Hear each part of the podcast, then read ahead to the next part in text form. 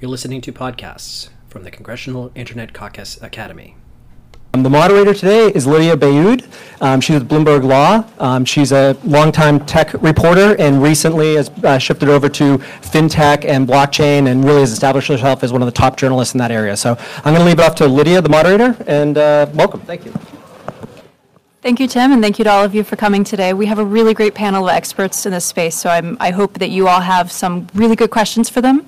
Um, we're going to mix it up a little bit. If you have a burning question in the middle of the panel, raise your hand. Please make it a question. Don't make it a statement, and say who you are and who you're with. Um, if there are no questions, we'll still leave a little bit of time at the end. Um, so, for those of you who may have uh, kind of a differing levels of familiarity, both with blockchain, the technology, as well as with digital ID. We're going to have the panelists introduce themselves and just give a little bit of information about uh, their role and how they come at this space and a little bit of definition. Starting on my left. Hi, my name is Tiffany Angulo. I'm legislative director to Congressman David Schweikert from Arizona. Um, I guess I'm a little bit different than the folks on the panel. We don't actually invent anything, so uh, just work for Congress. Uh, so the congressman is actually co-chair to the Congressional Blockchain Caucus, so that's how sort of I'm involved with you know, this specific issue. Uh, we do a ton of, you know, educational briefings, sort of trying to be an intermediary between folks in government and folks at the public or private sector uh, to find out what's happening at the industry level to educate folks in government. Uh, but just wanted to introduce myself. Dan Bachenheimer with Accenture. Uh, I've been doing uh, identity-related programs for the last 20 years, um, including digital identity and, and uh, focusing on blockchain-based uh, digital identity programs uh, for the last three years. Um, uh, apart from being a system integrator, uh, I'm also on uh, uh ISO standards um, and other uh, standards committees. Uh, ISO TC 307, for those that want to know, is the blockchain standards, but there's also others like World Wide Web Consortium, W3C standards, and other affiliations like the Decentralized Identity Foundation that we're involved with. Uh, hi, I'm Amy Kim. I'm, lead, I'm, the Chief Policy Officer at the Chamber of Digital Commerce. We're a blockchain trade association. Uh, we've been around for five years. We have over 200 members that span all aspects of the blockchain ecosystem. So, from financial services to um, energy to ID to healthcare, um, you name it. Um, so, we do look at it from that kind of holistic uh, perspective and promote the acceptance and use of blockchain technology. And James Cross from Workday. We're an enterprise software company. We provide human capital management software to around half of the Fortune 50 and nearly half of the Fortune 500. Um, I lead on product strategy for Workday Credentials, which is a new blockchain based digital credentialing platform focused on workforce and skills and talent use cases that we announced a couple months back. Hi, I'm James Shook. Um, I'm from the National Institute of Standards and Technology. Um, we approach blockchain from original research. We we see that there's a, a need for education in the government and, and you know, economy in general. So uh, we've been producing uh, white papers and IRs and other uh, original research papers. Uh, one in particular that we're ta- may talk about today is uh, taxonomic approach to understanding emerging blockchain identity management systems. Uh, so. Just a reminder to the panelists, speak close to the microphone when you speak. It's hard to hear you a little bit at the end, James. So um, I'm going to do a really informal poll of the audience. How many of you care about privacy? Raise your hand. I kind of hope all of you raise your hand, but it looks like most of you are. Um, how many of you wish you could have better control over, uh, you know, all the information that's out on you digitally or kind of out in the world? Awesome. Okay. So keep that in mind, I think, is uh, with everything happening in Congress, as I'm sure most of you, if not all of you, are aware and may actively be working on, um, the privacy debate, I think, is a really interesting one being introduced into the notions of a blockchain technology as applied to digital identity. Um, I'm going to ask Amy just to give us a little bit more of a, a, baseline on the difference between blockchain, crypto, and what we're talking about here as it relates. The good, good news or bad news, depending on your perspective, is we're not going to talk about crypto. We're really focused on blockchain and digital ID. Um, so, Amy, why don't you start? Sure. Um, so, you know, blockchain is, is a technology. Um, and it really combines um, some things that have been around for a long time. So you think about ledgers have been around for centuries. It incorporates cryptography, which we've also been, you know, for decades. Um, you think about public key cryptography, uh, again, you know, something that's been around for quite a bit of time, but what it does is combine them together in such a way that you can now connect parties who may not necessarily know each other or um, know each other well enough to trust each other that they now can trust each other with the kind of the cryptography and the other mechanisms that are in place um, to enable a trusted system um, to be out there. So the first one, you know, the first blockchain implementation that we saw in 2010 was the Bitcoin blockchain. It was a peer-to-peer payment system. So everyone thinks, so, you know, they sometimes can conflate the two, Bitcoin and blockchain. Um, but if you think about it, you have the blockchain as your kind of base layer, and then you can develop applications on top of that type of software. Um, and one analogy that I like to use to help make people under, help people understand it a little bit better is, if you think of um, Bitcoin, isn't really a coin. It's more of like a packet, a file, or a packet of information is the analogy I like to use. And so that packet for Bitcoin is, is a Bitcoin. But it can also be other things depending on how you architect the software. So it could be the title to a car that you track the ownership changing hands over time. Um, it can be ownership, or it could be um, uh, a university uh, credential or a degree that you can track over time, or it can have identifiers as to who you are. Um, and that's, I think, what we're going to talk about today. Dan, I'd like to turn to you. So, um, identity solutions, I guess, are not new, but there's some questions around what a digital ID is and what it could be, particularly when combined with blockchain technology. Can you tell us a little bit more about um, where you come at this issue? Sure. Um, And and I'll start with, um, you know, something that many of us have, uh, an electronic passport. That's a form of uh, of digital identity, Um, it- it- but it's also a physical document. So one of the, uh, but there's a lot of similarities to what um, we think of as self-managed identity in the blockchain i- uh, identity space, or what some people call self-sovereign identity. Um, but, uh, so within your e-passport, there, there's a chip that has digital information, um, biographic and, and biometric, that's signed by the issuing agency. So our US passports are signed by the Department of State. When we move over to blockchain-based i- identity, um, there's uh, some things that are very similar, that in my digital identity wallet, I will have one or more of these attestations, these, um, these uh, identity uh, attributes that are signed by a, a- a trusted agency.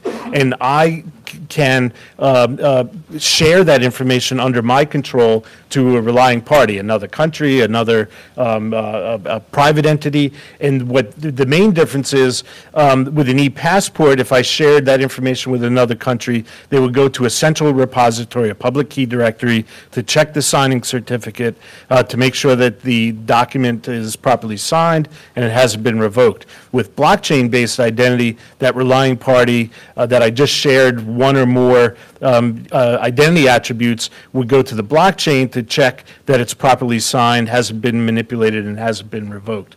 But that's the biggest um, uh, uh, use of blockchain for that decentralized digital identity. Dan, if I could build on what you just said, I mean, a, a way to think about that too is identity right now is, um, when you think about passports and things, it's, um, it's really dependent on third parties saying who you are, and they're siloed, right? So you're talking about the State Department with the passport, your social security number, your state driver's license, maybe, you know, as I was talking about, maybe your college degree. Um, and those are kind of third party um, validators of who you are uh, for that very specific purpose. And even now, there's kind of these new ideas about who your identity, what your identity is, um, like how many uh, LinkedIn connections you have. You know, these kind of social networking identities that we're building. Um, and I think what you're saying is we're kind of shifting that balance now, trying to bring all of those third parties, all those external indicators into the person who the identity is about. Is that is that fair? That's right. So my identity wallet could have hundreds of uh, attestations in it. There's no central repository, no big brother that has all those identity attributes except for myself. So I want to turn to uh, Dr. Shook, James. Often having government involved in finding use cases for technology um, is very important to a technology, I think, taking off in the marketplace and among consumers, consumer acceptance. You've done some research into blockchain. Um, how are you coming, blockchain and digital ID, how are you coming at this space and, and what do you see? Maybe just inform the audience kind of what, what is NIST's role in advising on this topic And identity management in particular, or? uh, related to your research, yeah? Okay, to the research. Okay, so um, we like to investigate how things could be useful. Um, and this, in particular, identity management obviously looks like it's going to be useful in, in blockchain, possibly. Um, and so we, uh,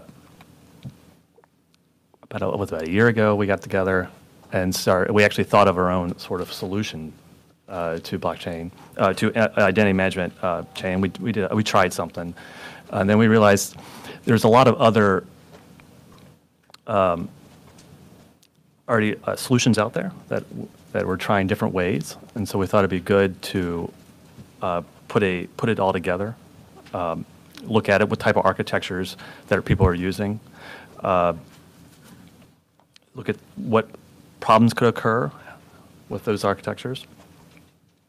Uh,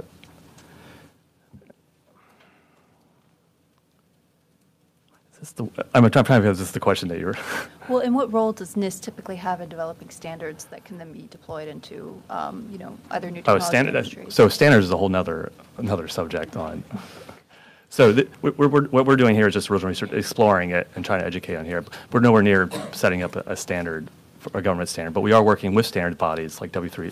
Well, uh, we are uh, observing members of W3C and um, For those who don't know what W3C is. uh, the World, Wi- uh, World Wide Web, uh, World Wide Web Consortium is the W3C. I think, Dan, you said you were participating in there. And I think you guys are also, yeah, uh, participating in that. Um, So we're observing members of them, and w- we talked to um, ISO, we're doing, we're doing work on some ISO stuff. So there are people that, that do that there. Uh, So in terms of s- standards, I don't think we're, we're ready yet to actually standardize anything. This is the first exploration for what, how the technology could be used for blockchain. What are, what are the methods people are doing now? Uh, and uh, What are, what are the most kind of, uh, can you give the audience who haven't read the report, kind of what's the, the top line findings? the, the, in the top line, like, if it, is it useful? yeah. So uh, there are companies out there like Workday and uh, Uport who are who believe this is a useful thing. Um, I'm sure you'll hear hear that from them. Uh, our perspective is uh, we're not picking any any winners here, right? We're just looking at what they're doing, reporting on what they're doing, uh, guiding on. We're not really saying pluses or minus. We're just telling you how they could be used. Um, and you know, so there are some pitfalls in the back, and some of the technologies that still need to be develop, developed, like in the back. You know, so so how? I, I- let me just go through how this possibly could, this would work. Right. So you're going to create an identity, and that can be done many different ways. Right. So you have you could use the simplest thing is just to create a blockchain address and use it. You don't necessarily do that. I think you guys use you're on top of Ethereum. Um, we use Hyperledger Fabric. Okay, all right, okay. So, um, or you can create an identifier, and there's many different ways you can create that identifier. You could have the control yourself, or you could have a central repository that's on the blockchain, sort of the, the monolithic um, uh, control of everything, sort of what we have now. Like if you have a federated uh, solution, uh, but- but Google and Amazon are federated solutions, right? You could use one ID to sign into many different places. You could set it up differently in, uh, in the blockchain. So you set the, the ID, you get the, you can create these credentials, so these issuers can come and create credentials uh, on your behalf, you can ask them to. Um, And you can present those credentials different ways. The- One of the good things about blockchain with it, in general, it makes things, it might make things easier in terms of identity management, right? There's, right now, almost everything the blockchain can do is already, can be done in the, in traditional way. But the blockchain might have to br- bring the opportunity to making these things a little easier. Uh, Another, uh, another advantage here is, so let's say I'm- I create a presentation of my credentials. I can choose what particular, uh, uh, let's say I go to a bar and there's a, a bouncer, and I'm I want to show that I'm 21 to get in, right? All he has to know is I'm 21, so I can present it in a way that I don't have to expose any other data. I don't have to give him my license. I can just expose that I am 21, and you know, we can do this in a cryptographic way, right? Um, so that's the type of presentation you can do with it. Uh, what what I think you guys were talking about earlier was uh, on rev- revocation. I think in the blockchain world, revocation is actually a, a really powerful thing to do there because it's a central spot that you know what you can look at all the Can you different ex- changes. I'm sorry, can you explain revocation? What do you mean exactly? Uh, so you're giving, uh, let's say, you have a license, you get pulled over for reckless driving, and they take your license away. Right. So you can also do that for many different types of, of credentials. Right. The the issue is a relying party or issuer would have to go through intermediaries most likely to revoke that, or the relying party or the, or the person who's going to accept the credential uh, would have to sometimes have to go through different pa- parties. Where the blockchain comes in nicely is that there's one spot they're going to look at it, and those things are done quickly. James, from, from Workday, I'd like you to come in. I mean, how do you see this applying in the, the, the work environment? Yeah, we very much approach this from a functional perspective, looking at the future of the workforce and the problems that we saw our customers were facing as they managed their workforces and the skills and, and compliance of their people. Um, so when we look at the workforce of the future, we see from our customers and hear from them that it's getting increasingly complex. Our customers are dealing with different types of labor. They're working with gig workers. They may be working with more contractors and contingent workers than ever before. Um, just full-time employees might be coming in and out of the organization much more frequently. And so the workforce itself, itself is getting more complex. And at the same time, we saw that they still needed to make sure these people were who they said they were. Um, that becomes quite different when you've got a gig worker who's turning up for a few hours to do a particular project. Um, they need to make sure that people are licensed and credentials in healthcare and manufacturing. You need to make sure that people have the right industry credentials to remain compliant. Um, and also, we see the talent and skills landscape continuing to evolve as well. As every industry gets reshaped by technology, people need new types of skills to be successful, and companies also need to make sure they have talent pipelines of people with the right skills to kind of drive their businesses forward too. So that's the overall landscape in which we kind of exist with our customers. Um, and at the same time, we, we've seen increasing uh, awareness of data privacy from consumers. Um, I think people are starting to bring those expectations through into the workplace as well. They increasingly expect to be in control of their career data, and they want to know how their data is being used, and they want to get utility from, from their own data. Um, and also, we see our customers, um, sorry, um, and also, we see um, new technologies like blockchain really maturing to the point where they can start to support enterprise applications.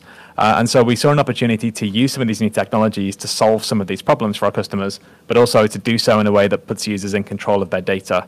And so that's really where we started out. Um, we've had a team of around 40, 50 engineers working on this blockchain based credentialing solution for about two years now. Um, we finally were able to talk about this publicly in October at our annual conference, um, but we've been even in stealth mode inside of Workday for quite some time before that. I think when we looked at the blockchain space, um, we, we've seen lots of press releases, lots of proof of concepts, but what we hadn't seen were very many examples of blockchain being used at scale in production to solve real problems. And before we announced anything, we wanted to have real technology that we could demonstrate. And we were pleased to issue uh, a a few t- uh, 10,000 digital credentials at our annual conference. And we're excited to actually get this platform and the accompanying wallet application, which is called WayTo by Workday, um, into the hands of our, our, our customers and their people early next year. Um, Tiffany, I'm, I'm going to come to you, but real quick, I mean, so you mentioned you've been waiting for this technology to mature, and you've kind of rolled out. Uh, sounds like many different things. So I take a digital wallet. Is that something that people would be able to put on their phone and kind of interact with that way?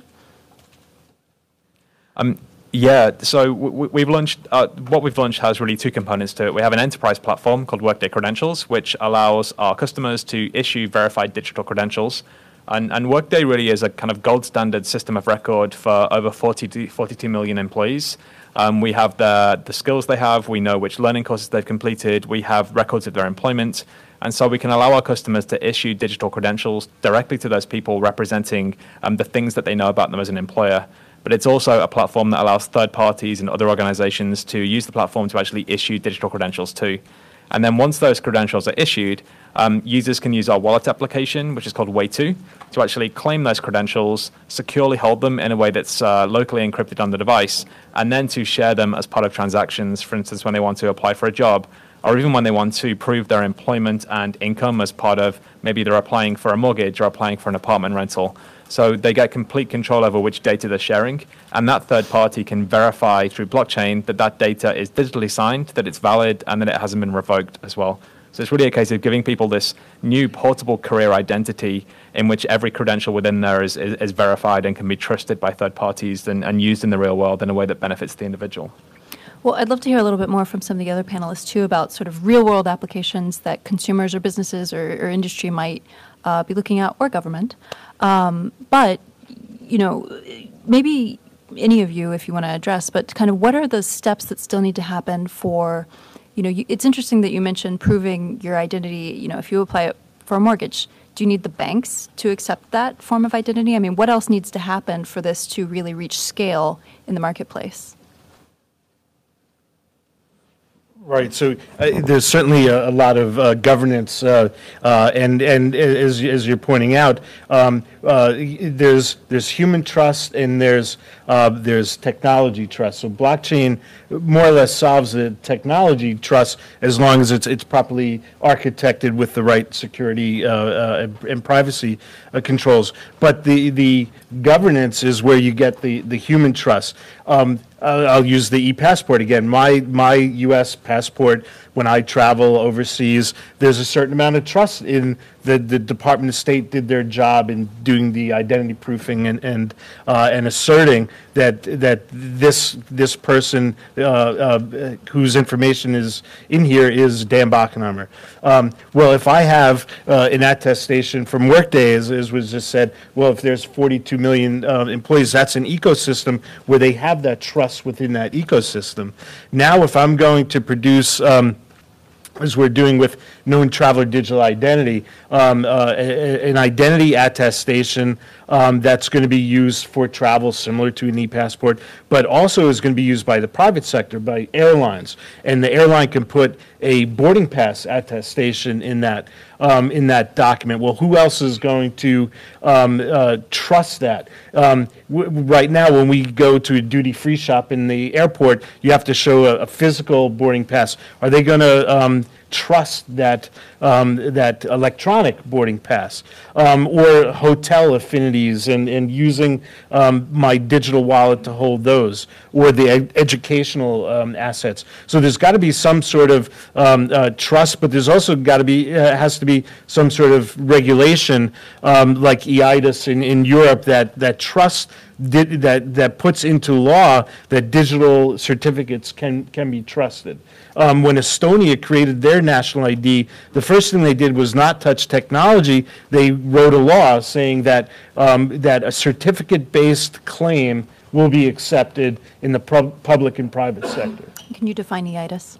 Oh, EIDAS is the electronic ID um, uh, and uh, s- uh, support services, something like that, I forget. Yeah, Yes, yeah, right. Um, But it's, it's, it's to harmonize, uh, in Europe, uh, each country has an identity card, and what they were trying to do is, is harmonize so that if I have a, whatever, a French identity card and I want to open up a, a a bank account or get employment in Germany, that Germany will be able to accept that. So they created this ecosystem, a trust network that uh, allows for that interoperability.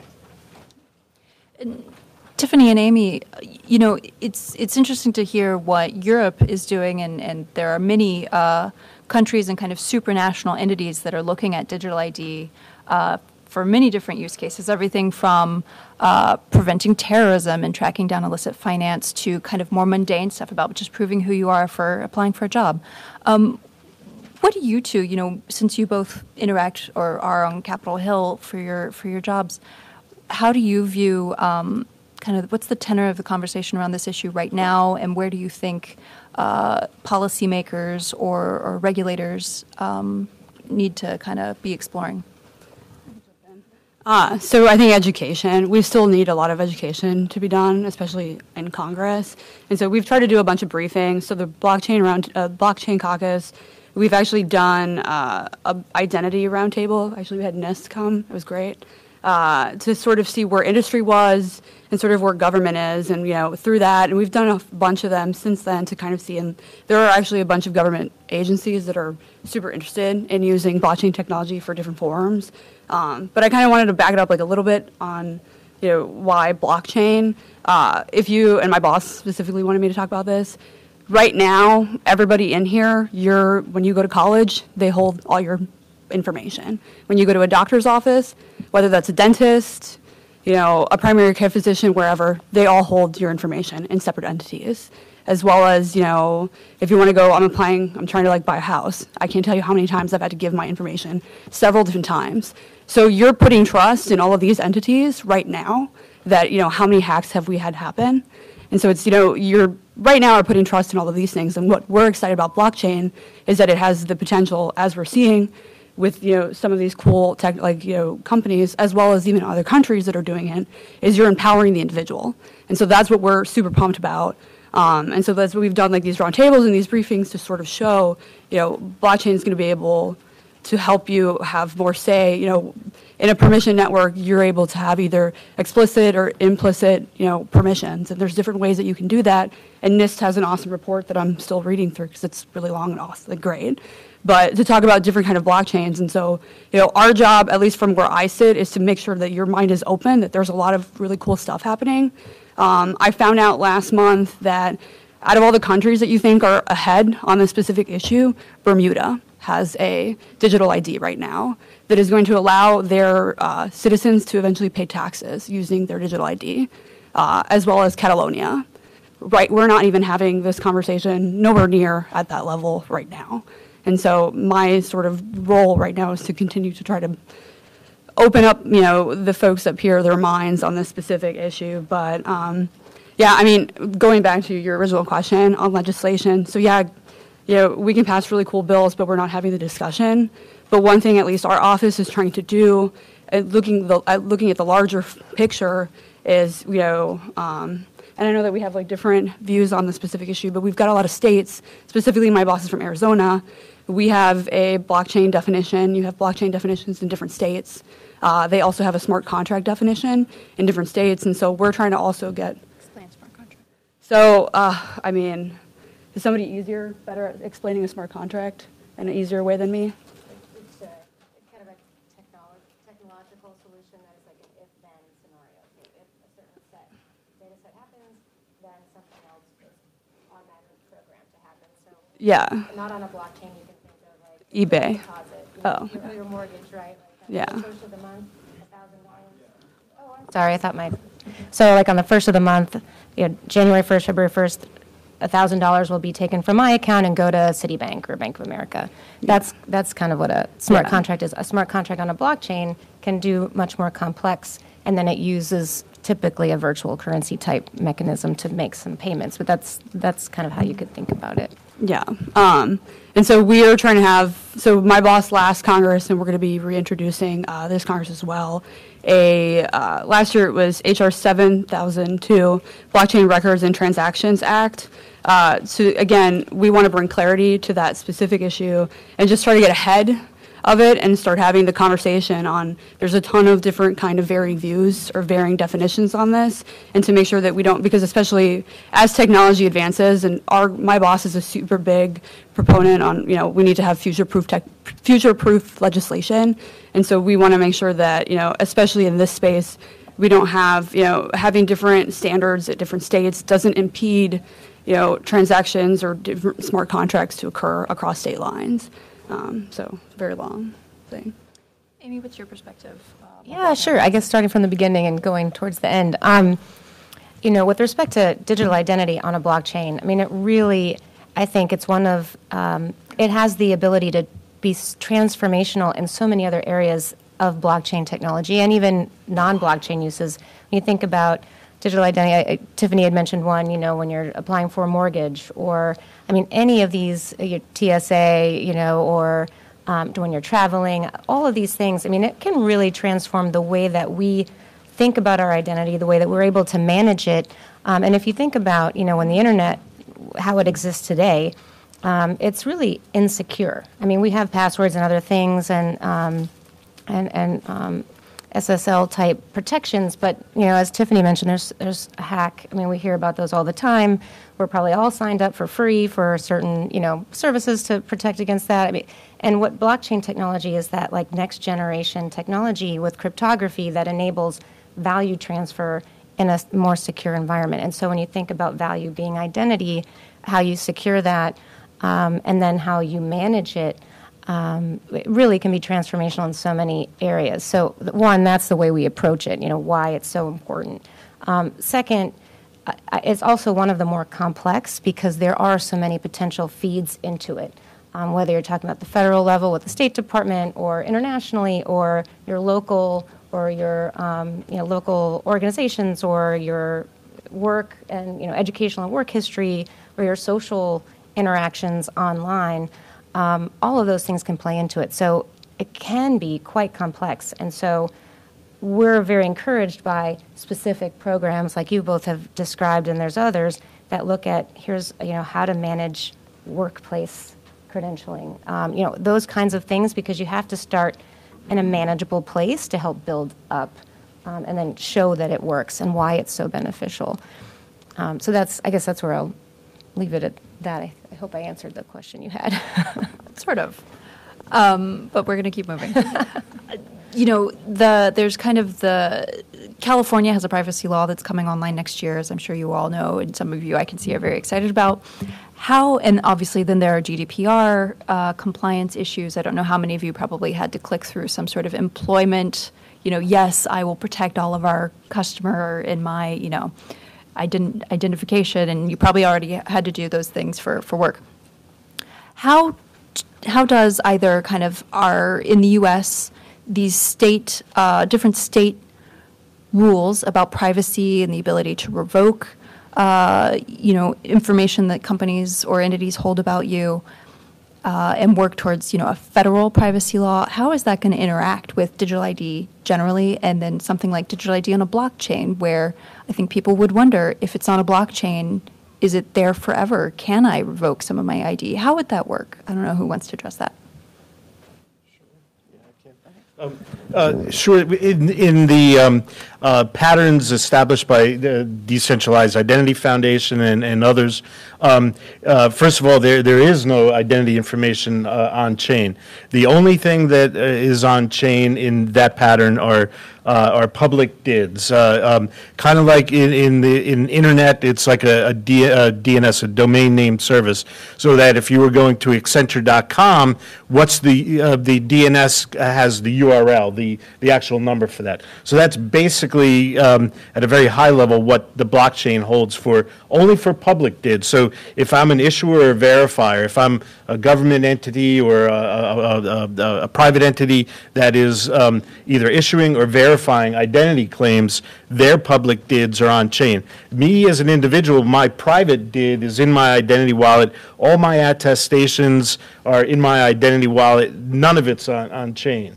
Um, So um, when we talk about revocation, what, what, uh, so what an issuer issues in decentralized identity are, uh, are verifiable credentials. A verifiable credential is one or more verifiable claim. When, uh, when it's revoked, um, an accumulator, cryptographic uh, accounting scheme on-chain gets updated when you issue a verifiable credential, or when you revoke it, you update it again to see that it's revoked. But there's no uh, private information, it's just uh, a cryptographic representation of the verifiable uh, claim. I I know it's getting a little bit complicated, but bottom line, there's no personally identifiable information stored on-chain.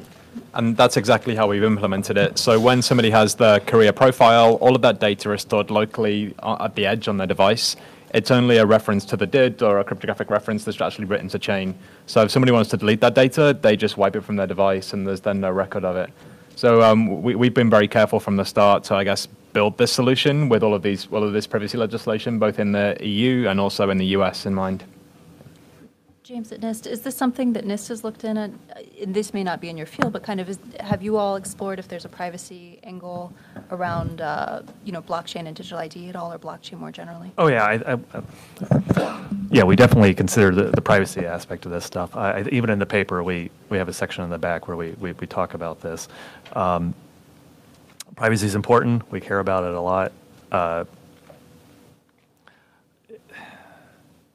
So I don't really want to say any policy Sure. type, type questions there. By the way, any opinions I express are, are mine and not the, the government's. Right, but, um, so we, we do address that in the back, that is a pitfall of doing uh, identity management on there. What they described is a decent solution uh, for doing that, right? So things that are verifiable can be cryptographically verified, you put that on there, um, and that just pr- helps with the privacy uh, aspect of that. Um, There are, sol- there are solutions that do have some, some privacy uh, information online, and you have to consider the various uh, governments and, and, and their issues of doing that, right?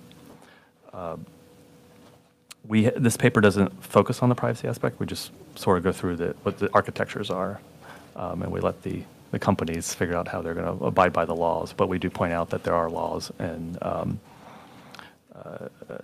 other concerns, the government's concerns. For instance, if you have a contract online, on on the blockchain that governs your, um, your solution, and you want to update it, who can update it? How's that going to work? There's all sorts of issues on that. Thank you.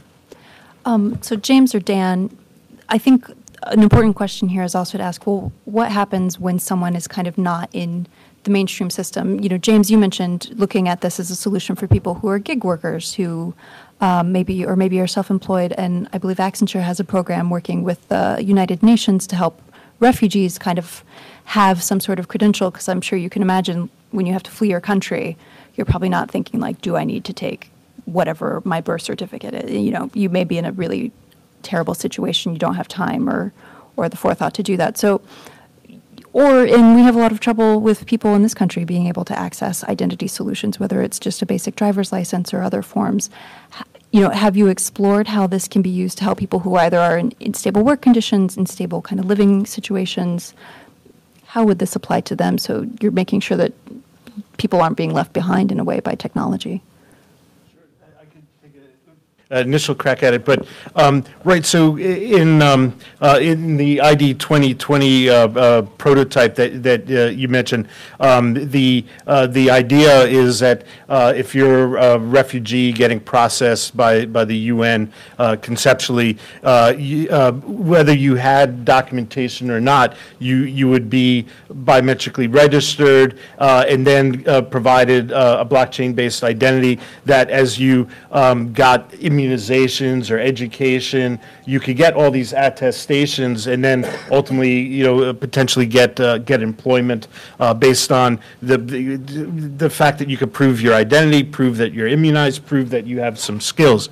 Now, um, but that, even that, that prototype that we did uh, was uh, a device-based, a, a smartphone-based. So what if they don't have those type of resources? So um, there's a, a, a, a, this concept of custodianship. So you, um, so in, in an example that we have not implemented this, but an example, an entity like the UN could be a custodian. They could have, uh, let's say, a cloud-based um, uh, identity wallets for n number of, uh, of refugees. Uh, and only the refugee would have the ability to access that information to share it with um, an employer or something like that. But the UN would be a custodian uh, in that example, but would not have access to that information. Yeah, and, and we think these technologies could actually be most impactful for people who aren't very well served by the traditional education system today. So if you think about maybe a worker in a fast food restaurant who likely doesn't have a college degree, um, we were actually working with a, a large national fast food chain as one of our design partners for this solution, who actually wants to create a culture of learning uh, for their employees. They want to attract talent, they want to retain talent, they want to upskill people while they're with them, but they recognize that people likely won't be with them forever. And then they want to send them out into the world afterwards with credentials that actually have some utility, that help them show the, the skills they've gained, that help them get their next job. And that actually, everybody benefits there. The employer benefits too, because then they're creating a great employer brand of an employer that kind of cares about people, helps upskill them during their time with them, and the employee obviously benefits too. And so uh, we see kind of use cases right across the workforce spectrum, but we're partic- particularly excited by, um, by, by those kinds of use cases. Um, we also have a new technology called Skills Cloud, which is a common set of 55,000 skills that all of Workday's customers and all of our applications across our platform now speak. So that becomes really powerful when you have people earning these credentials that have skills to, attached to them that they can be used to uh, be matched to opportunities and to apply for jobs. And when they apply for a job with this new digital identity through Workday Recruiting or another recruiting platform, the hiring manager or recruiter can actually see, yes, I know this person has this work history. I can verify that instantly. I know they've gained these skills. I know they've done this learning. And hopefully that will uh, kind of reduce the, the time to hire and actually getting people getting people set up in organizations too. And if I could chime in, so another example my boss is super interested in exploring is the homelessness issue. So in Arizona, we have actually, it's like uh, a huge shelter that uh, folks can come in. I mean, if you're homeless, I would imagine you're going to be losing your ID several times, and having to authenticate yourself every single time is going to be an enormous burden. And so, one thing that they're trying to do at that specific shelter, they're not using blockchain so we're hoping that maybe that could change, uh, is to start giving printing IDs and having the IDs attached to the person. And sort of where my boss is coming from the ideas, imagine if you could not only give the individual their ID, but then also find out, you know, hey, this person is on SNAP benefits, or hey, this person has, you know, whatever like government assistance that can be attached to the individual to make sure that they can get the help that they need, whether that's as well like healthcare. You know, if they have, you know, they know that they're on this specific kind of medication. Again, you can allow specific permissions, and you can ask that individual, "Hey, am I allowed to look at this?" You know, to try to help you. And like, at, at this specific shelter, they also have like, you know, dentists that you can go and like, again. And so we're just trying to look at, you know, there are so many different potentials to help, especially in this space, individuals that right now are being left behind and whether that's refugees or the homeless population, you know, we can definitely and we absolutely do need to ask questions about privacy to make sure that things are secure. But right now, there is a potential solution to this, and we want, you know, again, from where I sit, to make sure that people have an open mind on this is a technology that can potentially solve this problem. So. So I'm going to open it up to questions very. S- oh, we have a question. Go ahead. Please say your name and who you're with loudly. hi i'm alan mcquinn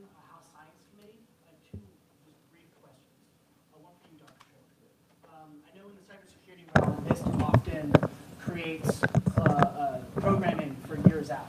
Uh, so after you've developed this great taxonomy for blockchain uh, in digital identity, what's what are the next uh, projects you're thinking about taking on?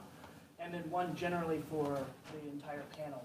Um, oftentimes this is the case with digital identity or these big problems. There's a chicken or egg challenge, right? Once you've developed the system, you have to get people to adopt it, otherwise it won't be of no use, including on the employer side.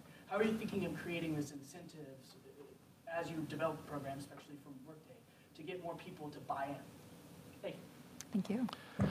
Okay, uh, so what NIST is doing currently is we're trying to educate. So we started off with an IR two years ago. I think it's been two years. Um, we did a blockchain IR. Uh, the we just did this white paper on identity management. So we're looking at particular areas that would be useful to, to, to teach the government because people call us all the time asking us questions, and so we write papers on those topics. So, in the I, I know of a couple different IRs or white papers. Um, can tell you we're working on one with uh, on consensus algorithms. So that's one of them where we're going through and we're looking at it and we give some guidance on that. Uh, there's another one.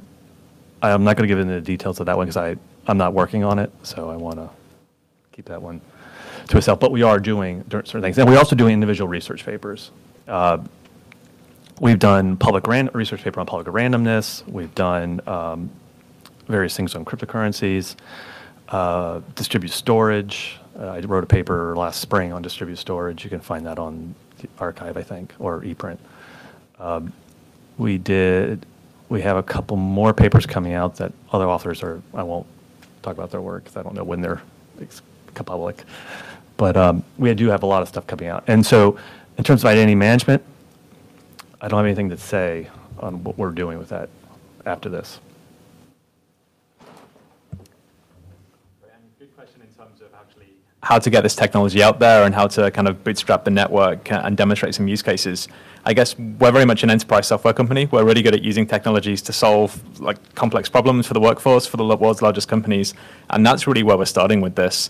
Um, if you can imagine one of our large healthcare customers, um, it can take them up to 90 days to recruit and onboard a nurse because they have to verify their identity, they have to verify all their licenses, and you've got this really valuable resource kind of sat on the sidelines for that period. Um, that means kind of lost revenue and, and, and, loss of resource for the for the employer, but it also means you, you've got this kind of person sat on the sidelines too. So we can make it easy for our customers to actually manage the credentials and identity of their people. We're solving a large enterprise problem there. And when we look across Workday HCM, we're seeing over 100 million credentials and certifications being managed by our customers. But today, behind every one of those is probably a piece of paper and probably teams of people manually checking all of these licenses. And so we think that by solving some of these enterprise use cases, um, we can start to demonstrate the value of this. And we're also adding value for that nurse as well and for the end user too. So it's really by tackling some key enterprise use cases that we're looking to actually get this technology out there when we launch it next year. Yeah, and, and yeah, on adoption, so uh, I, I did mention uh, the, this known traveler digital identity, KDTI, which will have two governments uh, involved, three air, three airports, two airlines. Um, a lot of entities are waiting for the results uh, of this, and you can go to kdti.org, ktdi.org, um, and, and get a bunch of background information, a nice little video.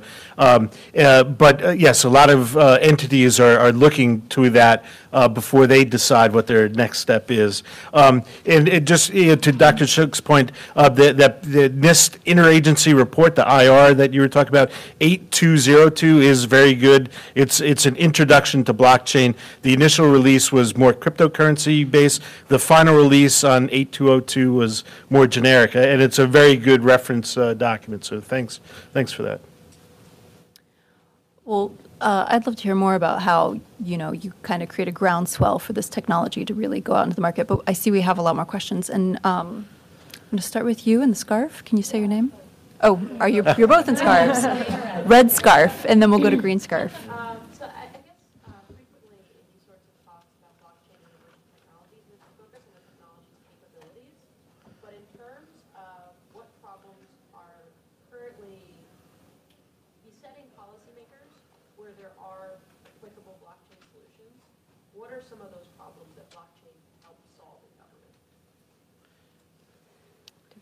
So uh, we've learned about like a number of different uh, government applications that I would imagine that most Hill staffers have no idea.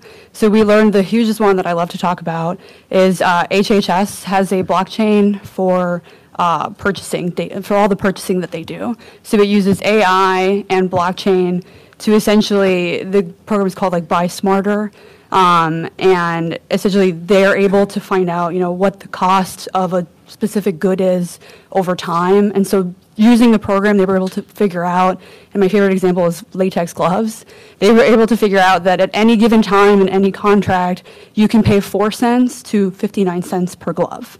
That is a huge variation.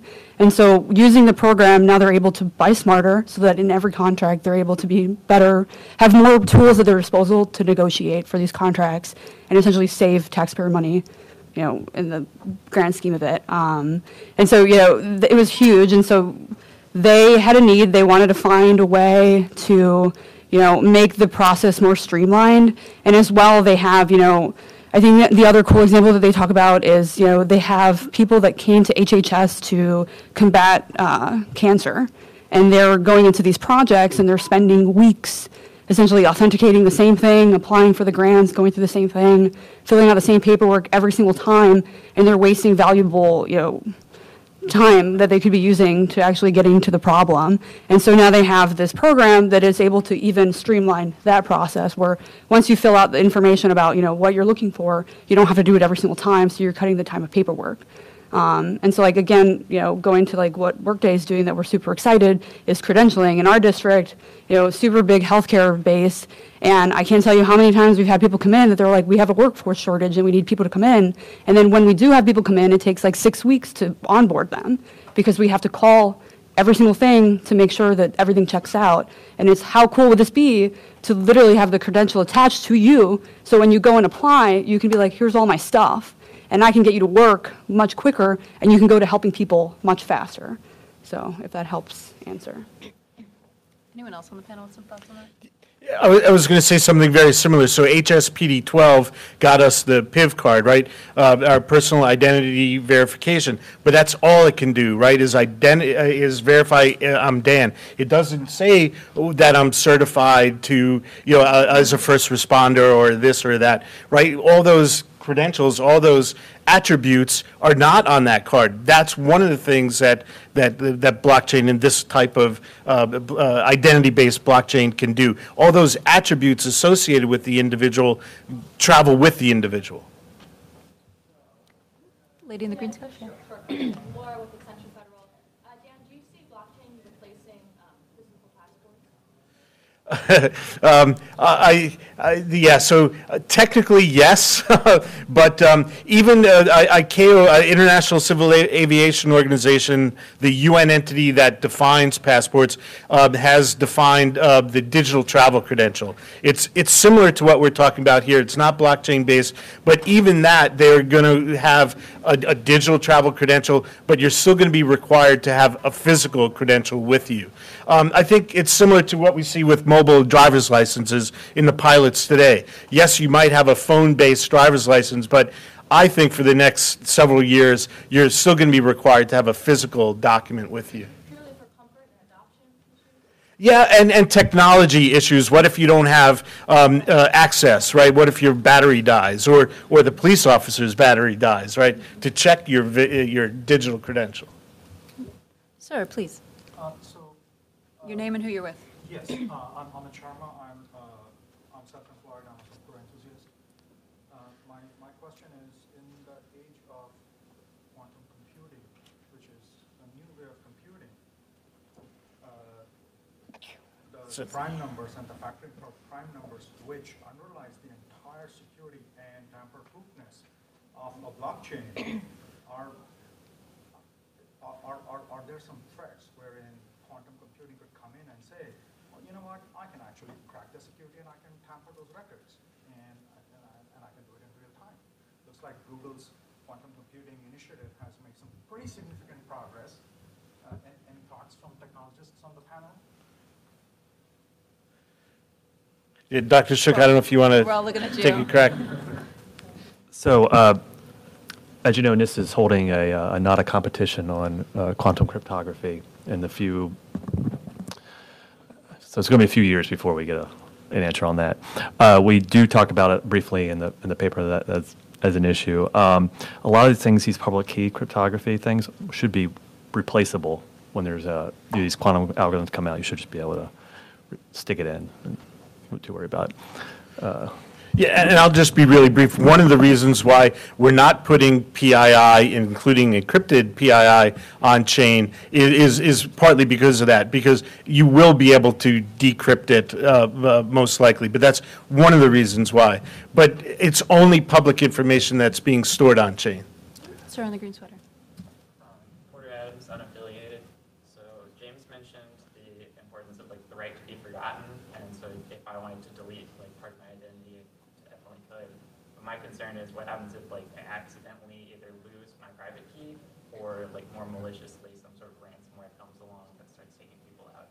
And maybe the United Nations solution, the better, but still like what happens if someone loses their private key to their digital identity? One, one kind of related scenario we've been building for is what happens if somebody loses their phone or destroys their phone or gets a new phone.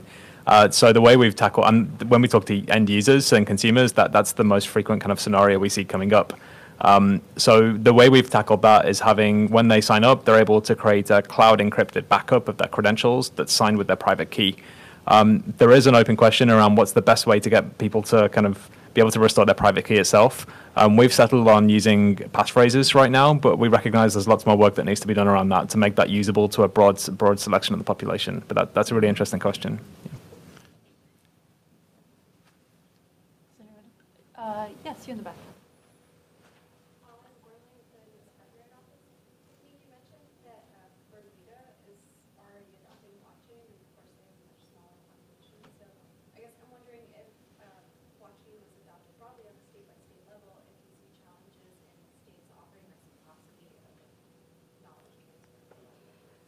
Yeah, and I mean, that's why we're trying to like get that conversation even going, you know, with sort of the bill that we're trying to pass, where it's like essentially adopting, allowing, you know, uh, signatures, what was it?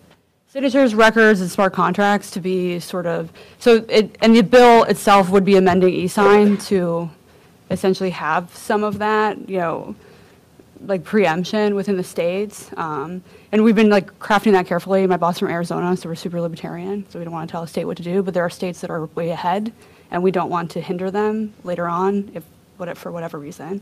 Um, but yeah, I mean, at the end of the day, so I not necessarily with like the digital identity space, but Arizona passed a uh, fintech sandbox. Super great, awesome, killing it.